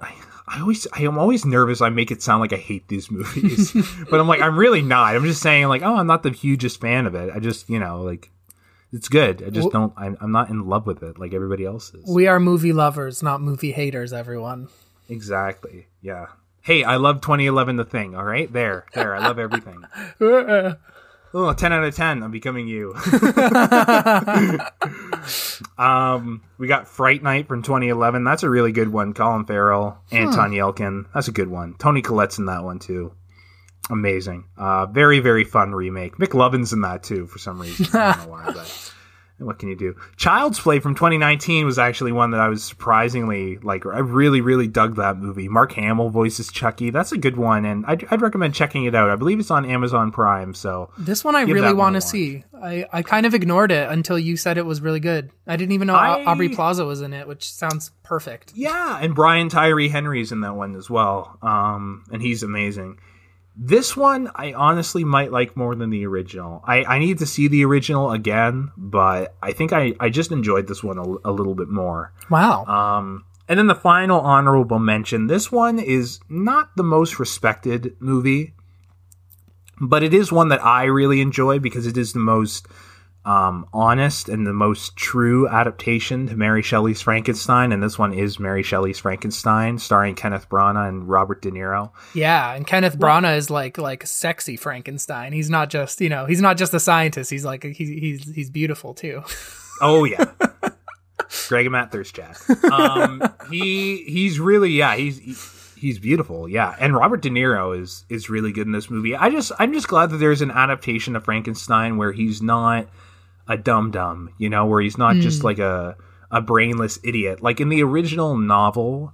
He's very intelligent. The creature is extremely intelligent, so I'm glad that this one actually shows that. Yeah, um which i'm which i'm happy about. Um i'm happy that there's an adaptation. Yeah it's not the best but i mean fuck like i think i think what the issue with this movie is that he maybe bit off more than he could chew so mm. i i have respect for it and i i if you really like the novel and you're disappointed that they've kind of butchered it maybe give this one a shot maybe you'll enjoy it Yeah, I totally I, I second everything you said about that because I also I didn't quite appreciate it until we had to read it for for university, and then I was like, oh, okay, this is actually really solid. They did their best. They did their best. They, they I think it's it's at least it's not the best Frankenstein movie, but it is the most true to the original, and I, for that I can respect it. Alrighty. All right, so my favorite remake might be recency bias, but I just can't get this movie out of my head, and that's always a good sign when it comes to a movie, especially a horror movie. I think my favorite remake right now is uh, Suspiria, Luca Guadagnino's remake. That is Wow. so powerful. It it ups everything that made the original good and like manages to improve on a lot of it. But it also, in a lot of ways, doesn't undo the original because they feel like such different movies. So it's like you can appreciate both for opposite reasons. And I, I think that's that's what makes a remake special is when they're able to turn it into their own movie. And it, it doesn't doesn't take anything away from the original. It doesn't uh, go and like a direction that doesn't make any sense. Everything is Yeah. just it feels like it belongs there alongside the original Suspiria. Yeah, I, I can appreciate that one being your favorite. That's an honorable mention and the best for me. Um, I, I left it out obviously because it's your favorite, but um, I do really like this movie, and yeah, it's grown on me the more and more that I've thought about it. It's a really, really great remake. I think I would enjoy this one a second time because I think I just I wanted something very specific from the movie when I first saw it. Right. And when I didn't get that, I was disappointed. But now I kind of understand what I'm in for seeing that. So I, I'd love to check it out again. Um, Amazon Prime. Uh, great one. Would you say this is? You said your favorite. This is your favorite remake. Do you mean favorite horror movie remake? Oh yeah, yeah, horror movie Oh, remake. It's probably up there with your favorite remakes though ever. I think so though. Yeah, now that Probably, you right? mention it, it might be. I mean, how many great remakes are there? Like realistically, yeah, you know. this is the only there. other the only other one that I can think of that I would that I maybe should have put in the honorable mentions as well. I don't know if it quite counts as a horror movie remake, but Cape Fear is a great one as well with Scorsese and uh, De Niro. That's Yeah. a really good one. Um, if you count that as a horror, I, I'd say it's more of a thriller, but I, I could see the argument of it being a horror movie. Hmm. So you know, we'll, we'll throw that in there as well. Um, yeah. My favorite horror movie remake is The Fly, directed by. David Cronenberg. This is a fantastic one. I'm really happy I got to take this one for my favorite. I'm glad that you're in love with Suspiria, so I could grab this one. Yeah, Um, yeah, no, I, I really dig this movie. I just saw it the other day, and it holds up really, really well. Looks fantastic. Practical effects are fantastic. Geena Davis and Jeff Goldblum are perfectly cast. I love it. Uh, this movie's fantastic. So Yeah, this definitely one's- check this one out if you haven't seen it. this one's right up there with the Suspiria remake. I probably I probably do. I I would rather watch The Fly than the Suspiria remake. I think The Fly is is it might Oh, be. Cronenberg's masterpiece. It's so good. Yeah, I think it's his best movie, probably for sure. I'm trying to think of his best movies. I really dug The Brood, and I really Mm-hmm. liked History of Violence and uh, eXistenZ. eXistenZ. Yeah. Oh, we said that at the same time. Yeah. That's a good one with Jude Law and Jennifer Jason Lee. Holy shit. Uh, and Videodrome is good too. I need to check that one out again. But he's Yeah. done a lot of great stuff. Dead Ringers as well. Scanners. Tons of great stuff from that guy. But The Fly is really special. The Fly is really special. I'm proud uh, David Cronenberg is a Canadian. Yes, very proud to be Canadian. Oh, yeah. But yeah, that about wraps it up for this episode of the Hallkon Scare-A-Thon. Come back next week for our finale where we're talking about John Carpenter's Halloween and Rob Zombie's Halloween. Man, Yeah. I'm excited for that episode. But until then, you can find us and all our relevant social media links at hallkonmedia.com. That's H A L L K O N dot com. Follow us on Instagram, Greg and Matt Movie Chat, for regular updates and discussions with Matt himself. Get involved. Follow us there. Uh, we're on Twitter as well, Hallkon Media on Twitter. And check us out on YouTube, Hallkon Media. All of those relevant links are on our website, hallkonmedia.com. Be sure to check it out. We're on Spotify, we're on iTunes, basically just about all your favorite podcasting services. We're on Pocket Cast, we're on Amazon, so be sure to check all those out. And yeah, stay tuned. Stay spooky, everyone. Stay spooky.